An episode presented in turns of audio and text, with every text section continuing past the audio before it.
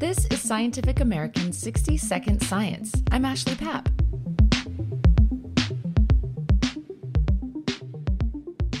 Imagine a little critter that isn't quite an insect or an animal.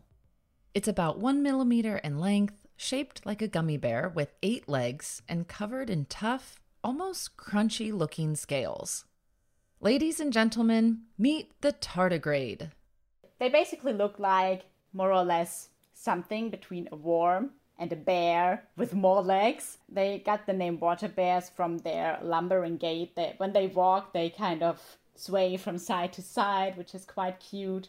That's Jessica Ehmann, a research scientist and former student researcher at the University of Stuttgart in Germany. And she's pretty obsessed with the water bear. So that's basically when I fell in love with the tardigrade because it sat there under my binoculars and it got up its front of the body and it was waving at me.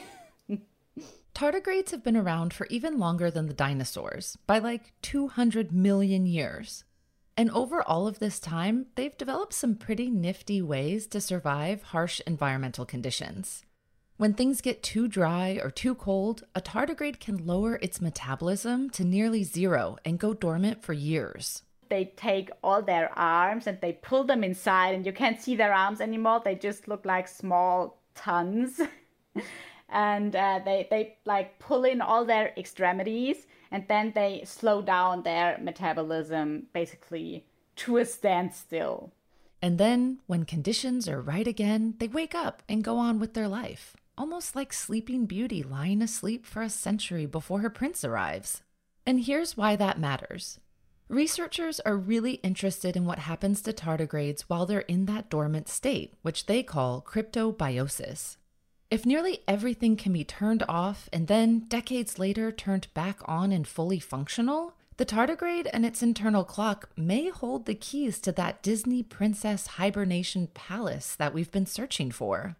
A previous study from 2008 by some of Ehmann's colleagues at Stuttgart investigated how long tardigrades can survive in crazy, dry conditions. So Ehmann took a similar approach, but this time she turned the temp down, like sub zero down. She and her colleagues used tardigrades of the same species and divided them into four groups. Group 1, the control group, enjoyed ambient temperatures, which gave the researchers a baseline for their general survival rates and how long they lived under these normal temp conditions. The other three groups were put through a gauntlet. The researchers froze these tardigrades at minus 30 degrees Celsius, slowly thawed them, counted them to see how many were still alive, and then froze them again. Basically, for those six to eight months, I only froze and thawed and fed and cleaned the tardigrades and noted their survival. Overall, the team used about 700 tardigrades and kept up with the freezing, thawing cycles until no more of them reawoke. And after evaluating the survival rates for the four groups, the researchers found that the tardigrades that were frozen lived longer than the control group.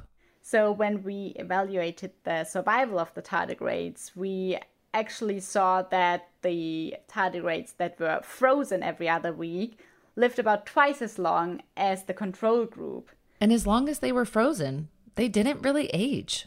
But which also made the experiments very, very long because they just lived twice as long as we expected them to live. the longest living tardigrade in this experiment, as a reference, was 169 days old when it died. Meanwhile, the longest living critter in the control group, the one with water bears that didn't go in and out of the freezer, was 93 days old. These results were recently published in the Journal of Zoology. And this means that the time the tardigrades were frozen didn't seem to affect their internal clock, almost like it wound down during their dormant phase. And this presents some interesting avenues to explore for potential applications to humans. Now, I guess many people will start thinking about like freezing humans, sending them into space, like in the sci fi movies. I don't think we have to go that far quite yet. Uh, but an application that I personally just find very interesting is like freezing and thawing tissues or cells, for example, stem cells that we can use for medical purposes. If a cancer patient was able to have their healthy cells extracted before chemotherapy and put into a tardigrade like state of dormancy, those cells could potentially then be replanted once the harsh treatment was complete, and normal activity, healthy cell or organ function, might resume in a much shorter amount of time.